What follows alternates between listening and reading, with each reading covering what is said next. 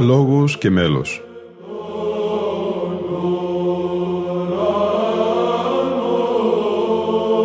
Προσεγγίσεις στη μυσταγωγία της ψαλτικής τέχνης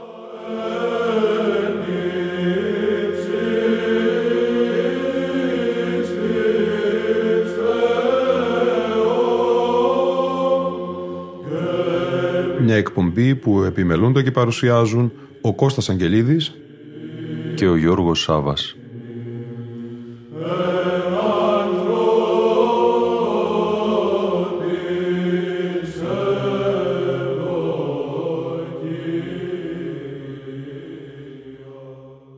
Αγαπητοί φίλοι ακροατές και φίλες ακροάτριες, πανηγυρική θα είναι και η σημερινή μας εκπομπή στο διαδικτυακό ραδιόφωνο της Πεμπτουσίας με πατερικό λόγο στη μεταμόρφωση του Σωτήρος Χριστού από την Ιερά Μονή Κουτλουμουσίου του Αγίου Όρους και μέλη από την ακολουθία αυτής της μεγάλης δεσποτικής εορτής.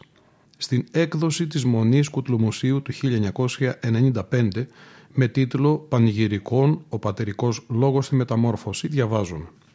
Στο βιβλίο της Εξόδου περιγράφεται με το απέριτο ύφος της παλαιοδιαθητικής γραφίδας η συνάντηση δύο φίλων του Θεού και του Μωυσή. Ο πρώτος βεβαιώνει τον δεύτερο ότι βρήκε χάρη πλησίον του και εκείνος με παρησία και επιμονή του λέει «Αν βρήκα χάρη ενώπιόν σου, δείξε μου τον εαυτό σου για να σε δω αισθητά». Αυτή είναι η κραυγή του ανθρώπου της Παλαιάς Διαθήκης. Είναι ο συνομήλικος του ανθρώπου πόθος που γεννάται στην αυγή της υπάρξεως και θεμελιώνεται στο ποιήσομεν άνθρωπον κατοικώναν ημετέραν και καθομοίωση.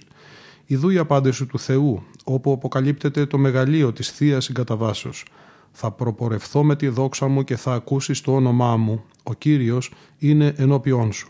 Τούτο δεν το κάνω εξ ανάγκης. Θα ελεήσω αυτόν που θέλω και θα λυπηθώ αυτόν που θέλω. Ιδού τόπος πλησίον μου θα σταθείς όρθιος στο βράχο. Όταν διέρχεται η δόξα μου θα σε βάλω στη σχισμή του βράχου και θα καλύψω το πρόσωπό σου με το χέρι μου μέχρι ότου περάσω. Όταν προσπεράσω θα τραβήξω το χέρι μου και τότε θα δεις τα νότα μου. Το πρόσωπό μου όμως δεν θα το δεις, διότι δεν είναι δυνατόν να δει κάποιος το πρόσωπό μου και να ζήσει. Ο Μωυσής δεν γνωρίζει το Θεό διανοητικά αλλά εμπειρικά. Γνώση Θεού για αυτόν σημαίνει προσωπική συνάντηση και σχέση ζωής. Για τη συνάντηση αυτή το πρώτο βήμα κάνει ο Θεός ή μάλλον τα πάντα ενεργεί ο Θεός αποκαλυπτόμενος στην κτήση και την ιστορία, στην αισθητή και υπεραισθητή διάσταση της πραγματικότητας. Στην πρώτη, οι αόρατες ιδιότητές του, η αίδιος δύναμη και θεότητα, αφότου δημιουργήθηκε ο κόσμος, γίνονται ορατές στη δημιουργία. Στη δεύτερη, με ποικίλα σημεία και σύμβολα αποκαλύπτει το θέλημά του, οδηγεί ο ίδιος τον λαό του και με το πλήρωμα του χρόνου φανερώνεται εν σαρκή, για να αποκαλύψει το πλήρωμα της δόξας του. Ο Θεός λοιπόν αποκαλύπτει κάτι από τον εαυτό του, το οποίο λαμβάνει διάφορες μορφές και ονόματα. Γίνεται νεφέλη, στήλη πυρός, άρμα πυρός, φως, τα οπίσω του Θεού. Η Παλαιά Διαθήκη ονομάζει το αποκαλυπτόμενο δόξα. Τα Σεραφείμ στο βασιλικό όραμα του Ισαΐα υμνούν τον Κύριο Σαβαώθ του οποίου η δόξα πληρεί γη και ουρανό. Και ο προφήτης Ιεζεκιήλ ανθρωπομορφικά περιγράφει τέσσερις οράσεις ομοιώματος δόξης Κυρίου. Στο πρόσωπο του Μωυσή αντικατοπτρίζεται η δόξα του Θεού μετά την συνομιλία του με Αυτόν. Ο Μωυσής έγινε θεόπτης, ωστόσο ούτε αυτός ούτε κανείς άλλος είδε το πρόσωπο του Κυρίου, διότι ο Θεός είναι αυτός που εκεί φως απρόσιτον, ον ιδεουδής ανθρώπων ουδέ ιδίν δύναται.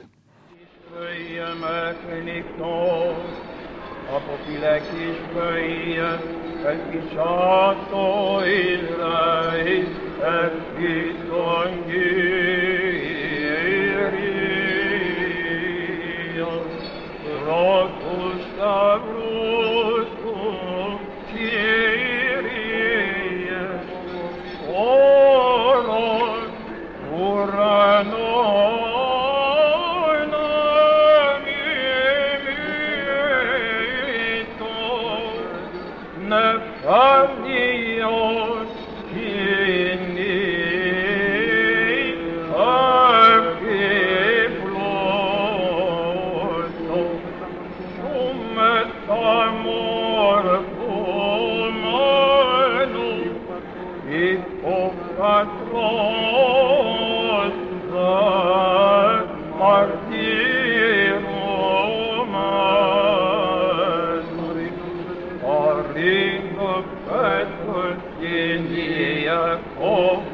thy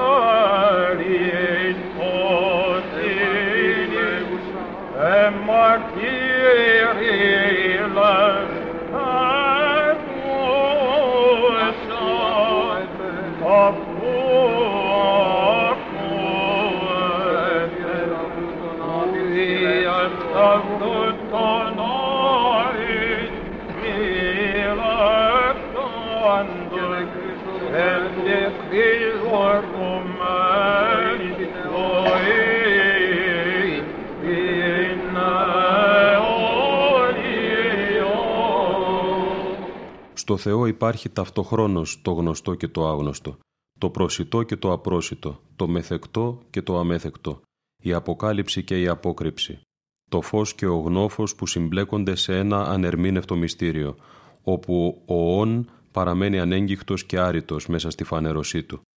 Στην εμπειρία αυτή οι θεοφόροι πατέρες θεμελίωσαν μια θεοπρεπή διάκριση στον Θεό, την διάκριση σε θεία ουσία και θείες ενέργειες.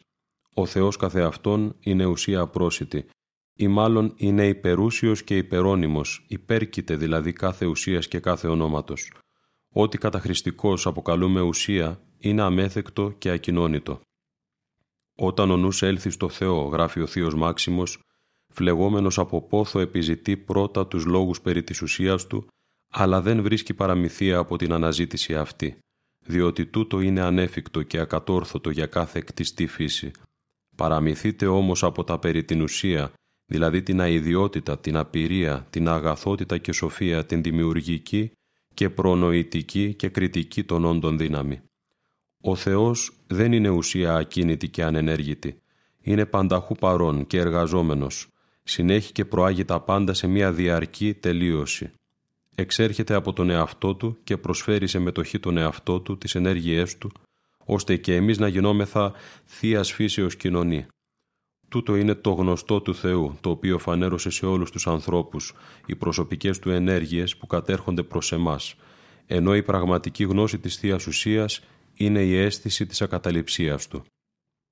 Ο Θεός περνά μέσα από όλα χωρίς να αναμειγνύεται με αυτά, δηλαδή όντας ετερούσιος Αυτόν μεταδίδει την ενέργειά του σε όλα. Αυτή η ενέργεια είναι η φυσική κίνηση και πρόοδος της ουσίας του. Είναι η προσωπική παρουσία που γεφυρώνει το μέγα χάσμα μεταξύ κτίστου και δημιουργίας. Εάν ταυτιστεί με την Θεία Ουσία ή αν θεωρηθεί κτιστή, τότε το χάσμα μένει αδιάβατο.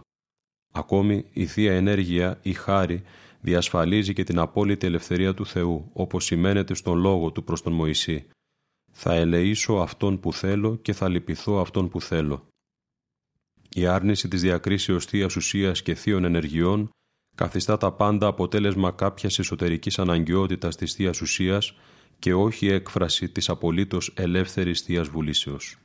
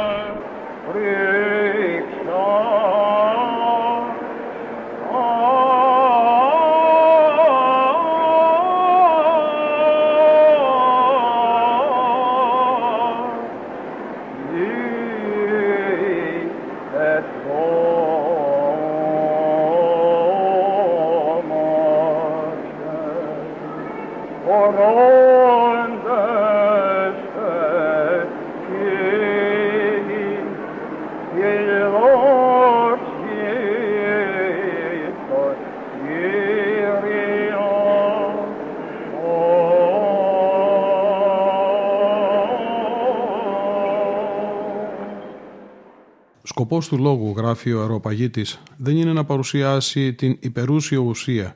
Αυτή είναι ανέκφαντος αλλά να υμνήσει την ουσιοποιώ πρόοδο στα όντα. Η θεονημία του αγαθού εκτείνεται σε όλα τα όντα και είναι υπέρ τα όντα. Το αγαθό δηλαδή ως θεία ενέργεια μετέχεται από όλα τα όντα, το ίδιο όμως είναι φυσικό ιδίωμα του Θεού. Η θεονημία της ζωής εκτείνεται σε όλα τα νοερά και λογικά και είναι υπέρ πάντα.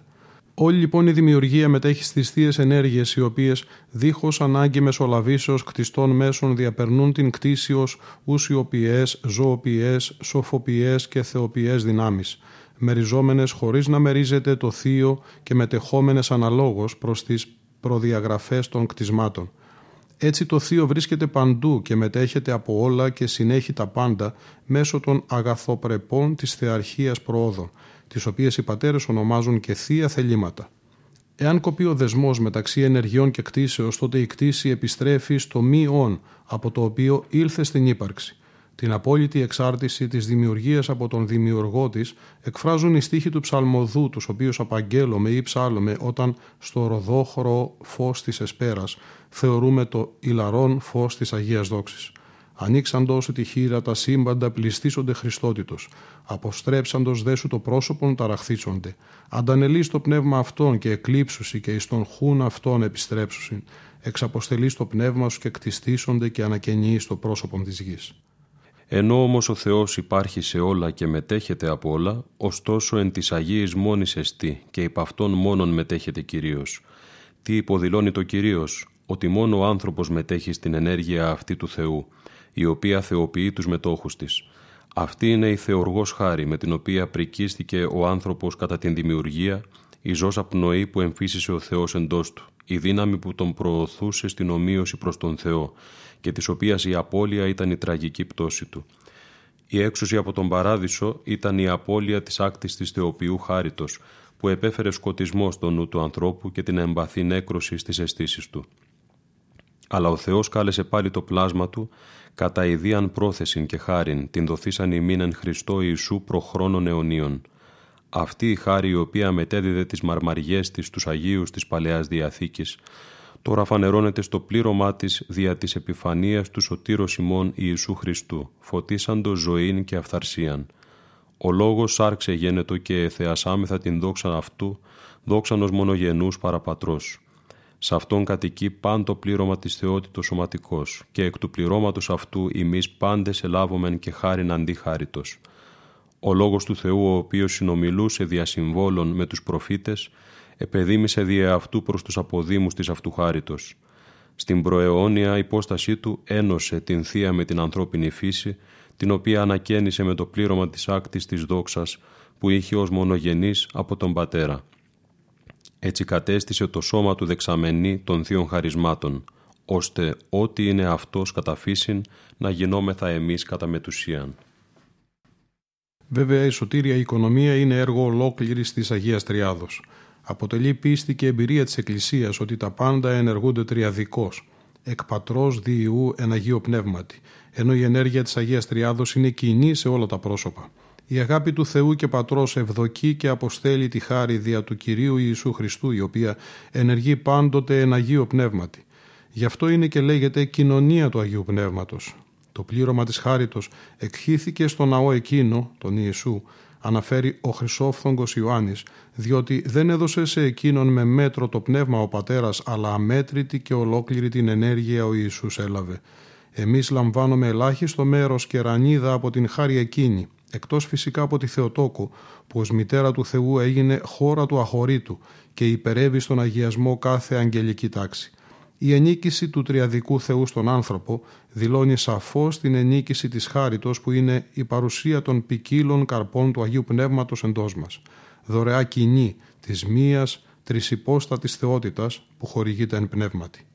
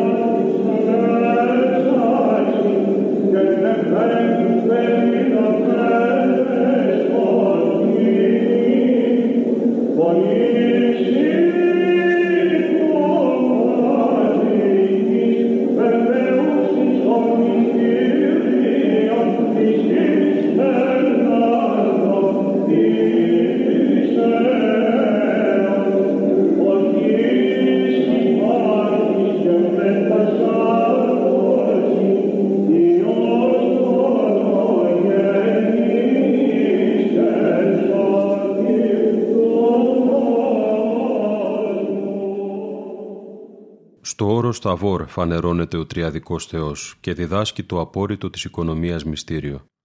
Ο Ιησούς αφήνει να φανερωθεί για λίγο δια του σώματός του μέρος από την αίδια και απρόσιτη και φυσική δόξα της θεότητας. Και η φωνή του Πατέρα μαρτυρεί ότι αυτός είναι ο φύσιος του, το συναΐδιον γέννημά του, με τον οποίον έχει κοινό αγαθοθέλημα. Ούτως εστίν ο Υιός μου ο αγαπητός ενώ ευδόκησα αυτού ακούεται. Εδώ ο Ιησούς δορυφορούμενος από τους εκπροσώπους του νόμου και των προφητών, τον Μωυσή και τον Ηλία, αποκαλύπτει σαφέστατα πως δεν είναι παραβάτης του νόμου, αλλά κύριος του νόμου. Δεν είναι κάποιος προφήτης, κάποιο πρόσωπο με έκτακτα χαρίσματα και υπερφυσικές δυνάμεις, κάποιος έξοχος διδάσκαλος, αλλά το πλήρωμα κάθε προφητείας. Ο Ιησούς είναι ο πάλετο μοσής συλλαλήσας επί του όρου συνάδεια συμβόλων. Εκείνος που είπε «Εγώ είμαι ο όν», ο άσαρκος λόγος της Παλαιάς Διαθήκης, ο οποίος έλαβε σάρκα για να πληρώσει την πατρική ευδοκία και να σώσει με οικείο τρόπο τον άνθρωπο. Στο Θαβόρ αποκαλύπτει ότι είναι το απάβγασμα της δόξης του Πατρός ο ίδιος ο Κύριος της δόξης, την οποία είδε ο Ισαΐας και ελάλησεν περί αυτού. Αυτή η άκτιστη δόξα παρουσιάζεται ως εκτιφλωτική λαμπρότητα την οποία οι Ευαγγελιστές προσπαθούν να περιγράψουν χρησιμοποιώντας εικόνες του κτιστού κόσμου τη λάμψη του ηλίου και τη λευκότητα του χιονιού που ωστόσο κανείς βαφέας πάνω στη γη δεν μπορεί να πετύχει. Και ενώ ο αυτόπτης Απόστολος Πέτρος παρετείται από κάθε απόπειρα περιγραφής αυτού που αποκαλεί μεγαλειότητα και δια του οποίου γνώρισε την του Κυρίου Ιησού Χριστού δύναμη και παρουσία. Αυτό που είδαν οι μαθητές υπερβαίνει την ανθρώπινη οπτική ικανότητα και ενεργεί εκθεωτικός. Στην κυριολεξία μεταμόρφωση δεν συνέβη στο Χριστό διότι ο Χριστός δεν προσέλαβε κάτι που δεν είχε προηγουμένως. Η δόξα του ήταν έκπαλε και εκ του αιώνος συν το πατρί και μετά του πατρός αυτού. Ο εν μορφή Θεού υπάρχων μόνο στη μήτρα της Παρθένου έλαβε κάτι που δεν είχε προηγουμένως. Στο θαβόρ μεταμόρφωση συντελέστηκε στους μαθητές.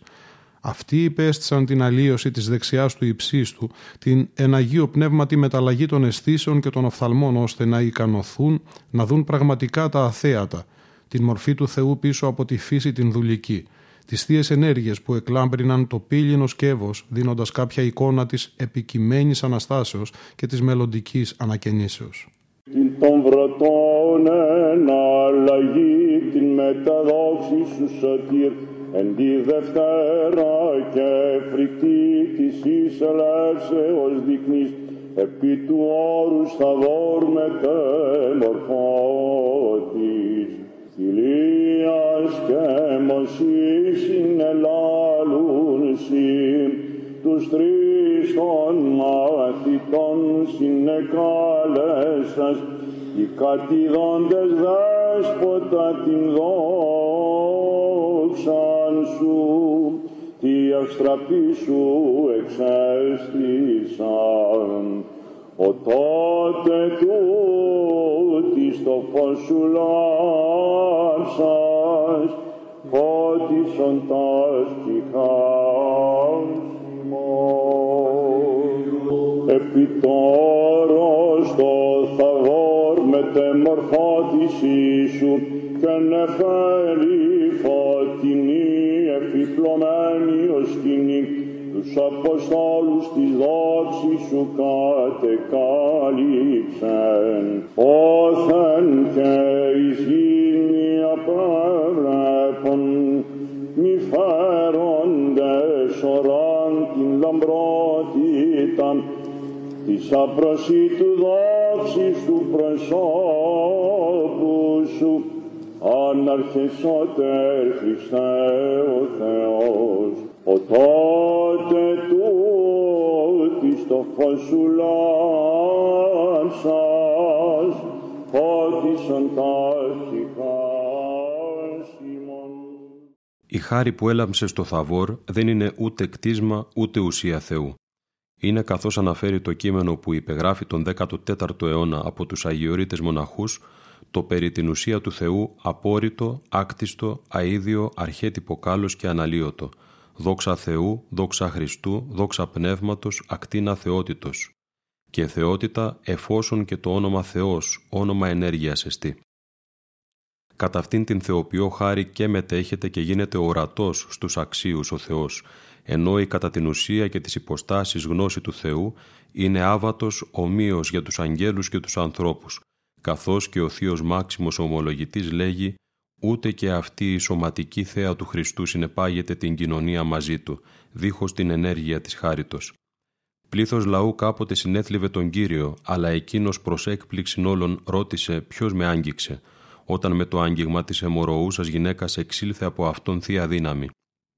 Άλλωστε και το δεσποτικό λόγιο «Ο εωρακός εμέ εώρα και τον πατέρα» δεν σημαίνει ότι όσοι τον είδαν και τον άγγιξαν γνώρισαν τον πατέρα.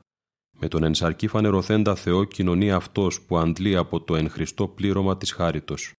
Και όπως αναφέρει ο πνευματοφόρος Μακάριος, το τέλειο μυστήριο του χριστιανισμού γίνεται γνωστό με την πείρα σε κάθε πιστή ψυχή, διαμέσου της θείας ενέργειας που είναι η έλαμψη του επουρανίου φωτός με την αποκαλυπτική δύναμη του πνεύματος. Αυτό το νόημα έχει και το Παύλιο Λόγιο που απηχεί την θαυμαστή κλίση του Αποστόλου στον δρόμο προς τη Δαμασκό. Ο Θεός που είπε να λάμψει φως από το σκοτάδι, αυτός έλαμψε μέσα στις καρδιές μας και μας φώτισε να γνωρίσουμε την δόξα του Χριστού. Τούτο είναι το θείο και θεοποιό μετεχόμενο και τούτο εξασφαλίζει και διασφαλίζει την προσωπική σχέση Θεού και ανθρώπου.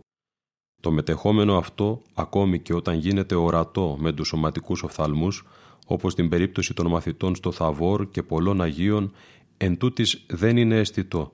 Η όραση του φωτός είναι υπεραίσθηση και νουν και λόγων. Εδώ συναντούμε τα εμφανή σημεία της συντελουμένης απορρίτως εσωτερικής αλλοιώσεως που ξεκινά από το νου για να φτάσει στις αισθήσεις και το ανθρώπινο σώμα. Η παρουσία της χάριτος του Αγίου Πνεύματος κυριεύει όλον τον άνθρωπο και έτσι το ίδιο το πνεύμα κράζει εντός μας αβά ο πατήρ, μαρτυρώντας την από τον Θεό υιοθεσία μας. Την θεοπτία την οποία ο Παύλος ονομάζει αρπαγή, ο άνθρωπος δεν γνωρίζει αν την βιώνει εν σώματι ή χωρίς του σώματος. Αυτό δεν σημαίνει την έξοδο και απομάκρυνση της ψυχής από το υλικό σώμα, αφού το σώμα είναι ναός του Αγίου Πνεύματος και πρόκειται να ντυθεί άφθαρτη δόξα κατά την Ανάσταση, καθώς δήλωσε και η λαμπρότητα όχι μόνο του προσώπου αλλά και των ηματίων του σωτήρος. Η αρπαγή δηλώνει την μεταλλαγή των αισθήσεων από την ενέργεια του Αγίου Πνεύματος ώστε απαλλαγμένες από την προσκόλληση στα υλικά πράγματα να γίνουν δεκτικές θείων αποκαλύψεων που υπερβαίνουν την κτιστή αίσθηση. Έτσι και ο Παύλος δεν γνώριζε αν ήταν νους ή σώμα εκείνο το οποίο έβλεπε την άρρητη θέα. Επιπλέον η αρπαγή δεν δηλώνει την απώλεια της αυτοσυνειδησίας και το σβήσιμο σε μια απρόσωπη μακαριότητα, ούτε την έκσταση της διάνοιας που συνοδεύεται με μανιώδεις εκδηλώσεις. Η προσωπική ύπαρξη παραμένει ακέραιη και νυφάλια. Ο άνθρωπος βλέπει το φως με την ενέργεια του ίδιου του φωτός που είναι το φως του προσώπου του Κυρίου και δοξολογεί «Εν το φωτί σου οψόμεθα φως» και γίνεται ο ίδιος φως. Επειδή πάλι τούτο το φως είναι η θεότητα, γι' αυτό και ο Άγιος Πατέρας Σιμεών, ο νέος θεολόγος, ορίζει τον άνθρωπος αδιέρετη ενότητα Θεού, ψυχής και σώματος, χωρίς τη σύγχυση των φύσεων.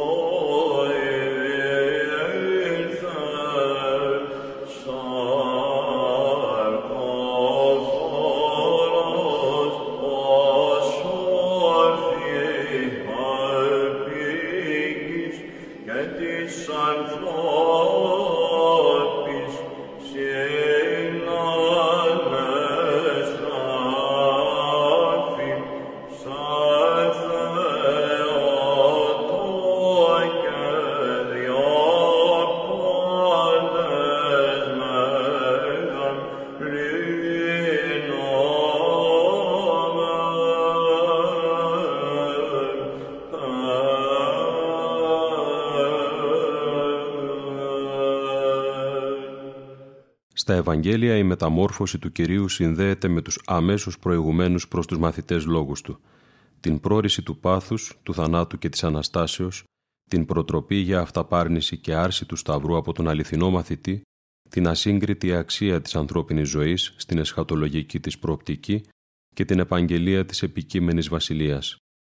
Αμήν λέγω ημίν ότι συν την έσοδε των εστικότων ήτινες ουμή γεύσονται θανάτου έως ανίδωσιν την βασιλείαν του Θεού ελιληθείαν εν δυνάμει. Η μεταμόρφωση που αποτελεί την κορύφωση αυτής της ενότητας ήταν η εκπλήρωση της υποσχέσεως. Έτσι με την πρόωρον θέαν της θεϊκής δόξας βεβαιώνονταν εμπειρικά οι αθέατες έως τότε ελπίδες. Η βασιλεία των ουρανών φάνηκε τότε όταν τα μάτια των μαθητών είδαν την φοβεράν ημέραν της κρίσεως ενημέρωτο σχήματι. Θα ρωτήσει κάποιος, η κρίση αναμένεται. Πώς την είδαν; Ακριβώς διότι το απρόσιτο φως του Χριστού είναι κρίση και βασιλεία. Αναφέρει το κατά Ιωάννην Ευαγγέλιο νυν κρίση εστίν του κόσμου τούτου. Αυτή δε εστίν η κρίση ότι το φως ελήληθεν εις τον κόσμον και εγάπησαν οι άνθρωποι μάλλον το σκότος ή το φως. Κρίση δεν είναι τιμωρία, αλλά η φανέρωση της δόξας της άκτης της βασιλείας που θα γίνει ορατή σε πονηρούς και αγαθούς και θα πληρώσει τα σύμπαντα φωτός.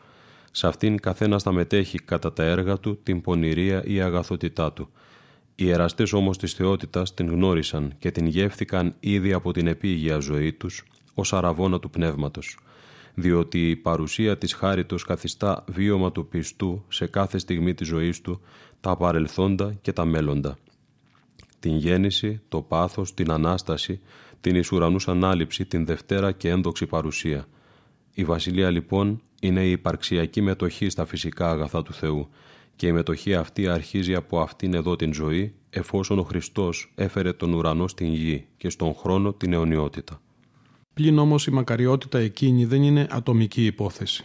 Ο Κύριος παρομοίασε τη βασιλεία του με συμπόσιο στο οποίο ο ίδιος θα διακονήσει. Και καθώς ερμηνεύει ο Θεόσοφος Διονύσιος η εικόνα αυτή υποδηλώνει την κοινή και ομονοητική κοινωνία των θείων αγαθών ανάμεσα στους Αγίους. Άλλωστε, η κοινωνία θείας φύσεως είναι η συμμετοχή περισσότερων του ενός υποκειμένων στο ένα κοινό μετεχόμενο, διότι το ρήμα κοινωνώ σημαίνει κυρίως μετέχω σε κάτι με κάποιον άλλον. Τι ούτω τρόπος υπάρχει έμεση ένωση των κοινωνούντων. Οι γάρ κοινωνούντε μέσω την ή παραληφθέντη την κοινωνίαν και συνάφιαν δι' εκείνου δέχονται. Είναι σαφής η εκκλησιολογική διάσταση της θεώσεως που αποκλείει την εκτροπή της σε ατομικό θρησκευτικό βίωμα. Άλλωστε οι ενέργειες του Θεού, η αγάπη, η αγαθότητα, η δικαιοσύνη είναι σημαντικές σχέσεων. Κανείς δεν σώζεται μόνος του. Μόνος του μόνο χάνεται. Ακόμα και ο απομονωμένος στην έρημο ασκητής έχει πλήρη συνέστηση ότι ζει, εύχεται, αγωνίζεται και σώζεται ως μέλος του μυστηριακού σώματος του Χριστού που είναι η Εκκλησία.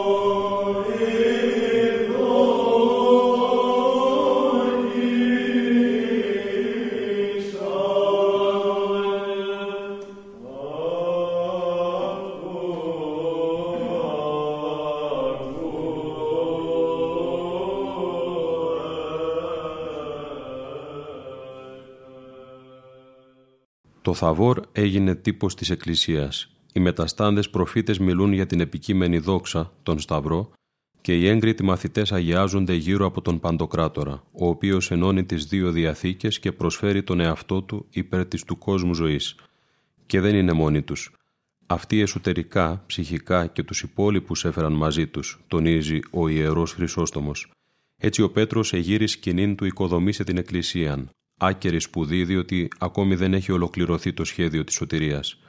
Πρέπει πρώτα να στηθεί ο Σταυρός, να πατηθεί ο θάνατος, να αναλυφθεί η φύση μας στα δεξιά του Πατρός, να σταλούν οι πύρινες γλώσσες, η άκτιστη χάρη του Πνεύματος που συγκροτεί όλων των θεσμών της Εκκλησίας ως κοινωνίας θεώσεως. Η κοινωνία αυτή που πραγματώνεται στην ευχαριστιακή σύναξη τρέφεται με το θεουργό σώμα και αίμα του Χριστού. Σε κάθε ευχαριστία, όταν βλέπουμε το φως του αληθινό και λαμβάνουμε πνεύμα επουράνιο, γινόμεθα μάρτυρες της μεταμορφώσεως. Η διαφορά έγκυται στο εξής. Τότε επειδή το δεσποτικό σώμα, πηγή του Θείου Φωτός, δεν είχε αναμειχθεί με τα σώματά μας, έξωθεν φώτιζε τους Αγίους και μέσω των αισθητών οφθαλμών έστελνε το φωτισμό στην ψυχή τους. Τώρα, επειδή αναμίχθηκε με εμάς και υπάρχει μέσα μας, από μέσα περιαυγάζει την ψυχή, αναλόγως πάντοτε προς την δεκτικότητά της, κατά το μέτρο της πίστεως και της αγάπης με την οποία προσέρχεται ο άνθρωπος προς μετουσίαν των μυστηρίων. Πέρα από τις παραπάνω επισημάνσεις είναι βέβαιο πως κανείς λόγος δεν μπορεί να ερμηνεύσει το μυστήριο της όντως ζωής, που αποκαλύφθηκε εις όρος υψηλών. Η θεοφάνεια του Θαβόρ ήταν η εκπλήρωση μιας υποσχέσεως, το προανάκρουσμα των εσχάτων, η εγγύηση των μελώντων και η εμπειρική διαβεβαίωση ότι πλέον άνοιξε ο δρόμος για να γίνει ο άνθρωπος αυτό που κάποτε επεθύμησε και δεν έγινε. Γι' αυτό άλλωστε πλάστηκε «ο των σοφών κρυμάτων του Θεού», για να μεταμορφώνεται στη λαμπρή εικόνα του Κυρίου, μιμούμενος στην οδό και πολιτεία που ο ίδιος επιγής υπέδειξε και ανεβαίνοντας από δόξα σε δόξα με την ενέργεια του Πνεύματος προς την εκχάριτος θέωσιν. Θα κλείσουμε με την παρένεση του μακαριστού καθηγουμένου της Ιεράς Μονής Κουτλουμοσίου Αρχιμανδρίτη Χριστοδούλου. Ας είναι προς όλους μας αυτή η διαρκής υπόμνηση.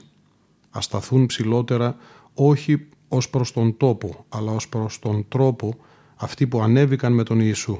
Και ας μην ξεχνάμε ότι τώρα όλοι μας είμεθα προσκεκλημένοι στην θαβόρια σύναξη.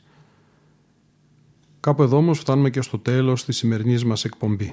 Στη σημερινή εκπομπή ακούστηκαν οι άρχοντες πρωτοψάλτες της Μεγάλης του Χριστού Εκκλησίας Κωνσταντίνος Πρίγκος και Λεωνίδας Αστέρης, ο πρωτοψάλτης Παναγιώτης Τζανάκος, ο χορός των Δοχιαριτών Πατέρων από το Άγιο Όρος και τέλος ο χορός Θεσσαλονίκης Υμνοδή με χωράρχη τον Ιωάννη Λιάκο.